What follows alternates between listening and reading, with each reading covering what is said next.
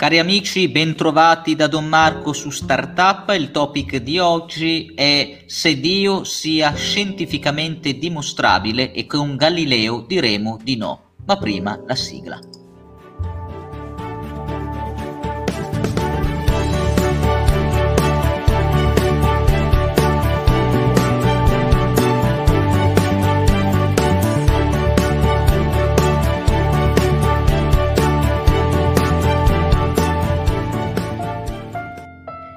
È possibile o non è possibile dimostrare l'esistenza di Dio attraverso la scienza? Beh, se andiamo ad ascoltare le parole del fondatore della scienza moderna, che è il cattolico Galileo Galilei, sembra proprio che non sia possibile usare la scienza per dimostrare Dio.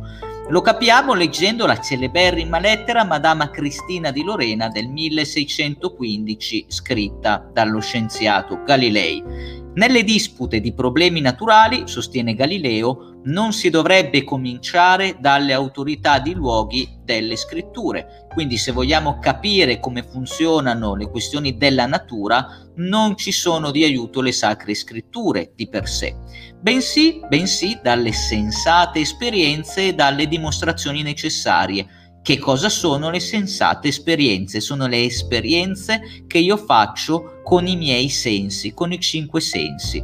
Ebbene, questo metodo fondamentale che ha rinnovato la storia della cultura mondiale fino a noi oggi indica ciò che serve per un sapere scientifico naturale e ci dice che senza sensate esperienze e dimostrazioni necessarie non abbiamo scienza naturale, ma al contempo ci dice che quando dobbiamo preoccuparci di problemi che non sono naturali è inutile chiedere aiuto alla scienza naturale. Se vogliamo conoscere Dio, il quale sta al di sopra della natura, per definizione non è coglibile con i cinque sensi, non ha proprio nessun valore chiedere aiuto al metodo della scienza galileiana.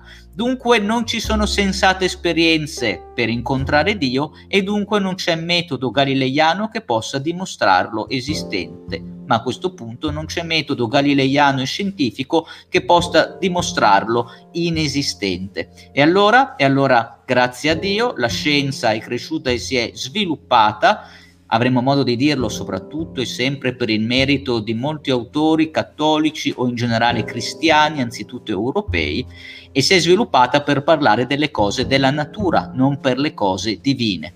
Per le cose divine torneranno utili ancora le sacre scritture, come lo stesso Galileo ben sapeva, e altri approcci, diciamo così, filosofici dei quali avremo modo di parlare.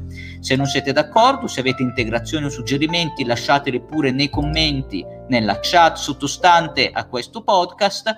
Io vi saluto e vi do appuntamento a un prossimo incontro con Startup.